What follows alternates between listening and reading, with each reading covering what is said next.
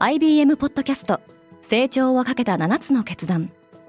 成長をかけた7つの決断とは今後3年間に世界を形作ると予想される7つのビジネストレンドについて IBM が何千ものクライアントとの対話に基づき提言をしたものです。このポッドキャストでは変化の激しい時代において企業が下すべき成長をかけた7つの決断について日本 IBM の7人の専門家と考えていきます。今お聞きのリスニングサービスにてぜひフォローボタンからフォローをお願いします。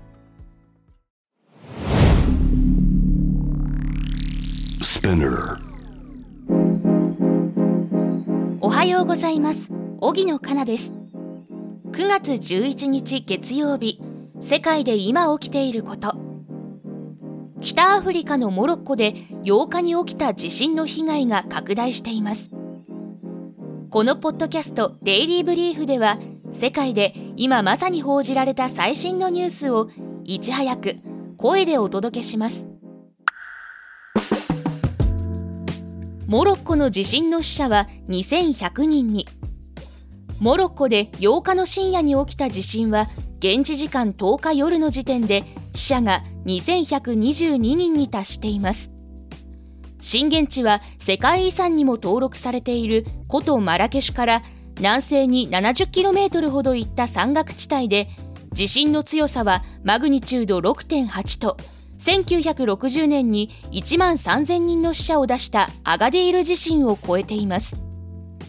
現地では土砂崩れで道路が塞がれているために救助活動が思うように進んでいないほか山間部で夜は厳しい寒さとなり死者は今後さらに増える見通しです。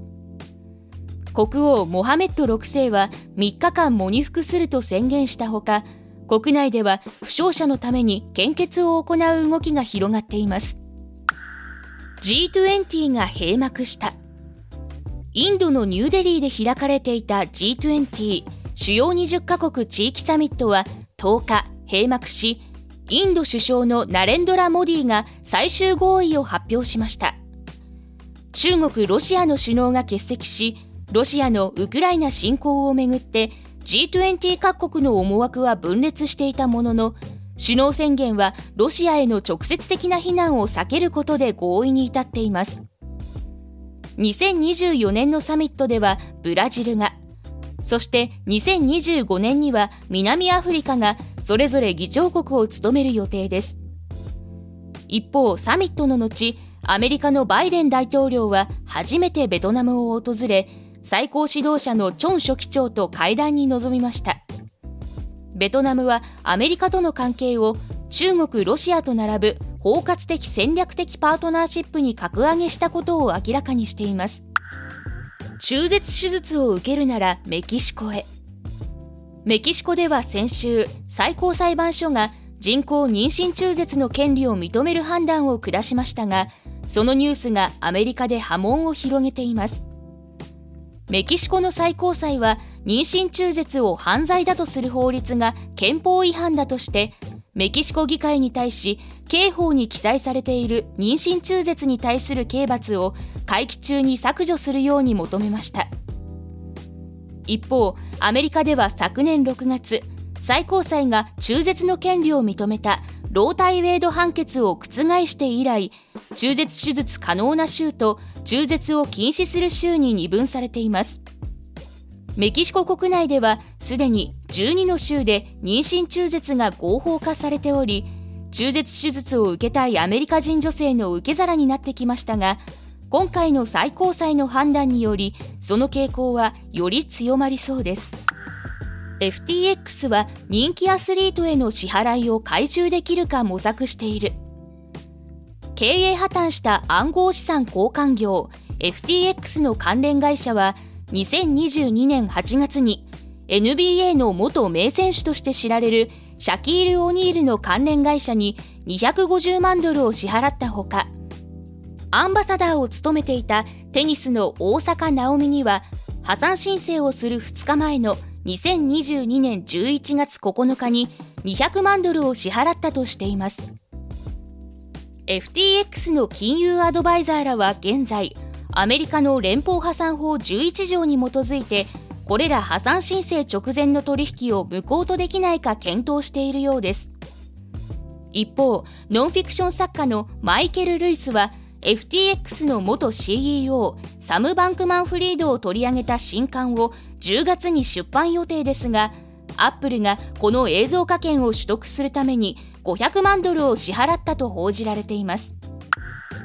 トランプの SNS は旬が過ぎたかもしれない。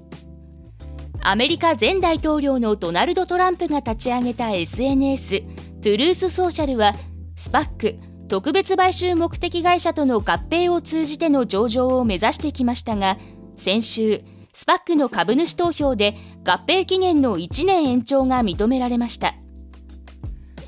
合併を完了するためトゥルースソーシャルを運営するトランプメディアテクノロジーグループは財務諸表について規制当局からの承認を得る必要があります。トゥルースソーシャルは X 旧ツイッターから追放されたトランプが立ち上げたものですが X の CEO であるイーロン・マスクがトランプのアカウントを復活させたためトランプは今年8月におよそ2年半ぶりに X へ投稿。今年6月のトゥルースソーシャルへの訪問者数はおよそ1010万人で X の65億人とは大きく差が開いており影響力は低下しているようです。今世界で起きているニュースをいち早く受け取りたい方はデイリーブリーフをぜひお聞きのプラットフォームでフォローしてくださいねそしてデイリーブリーフは皆様のご意見をもとにより良いコンテンツにアップグレード中です引き続きパートナー、リスナーの皆様のご感想をコメント等でお待ちしております。荻野かなでした。良い一日を。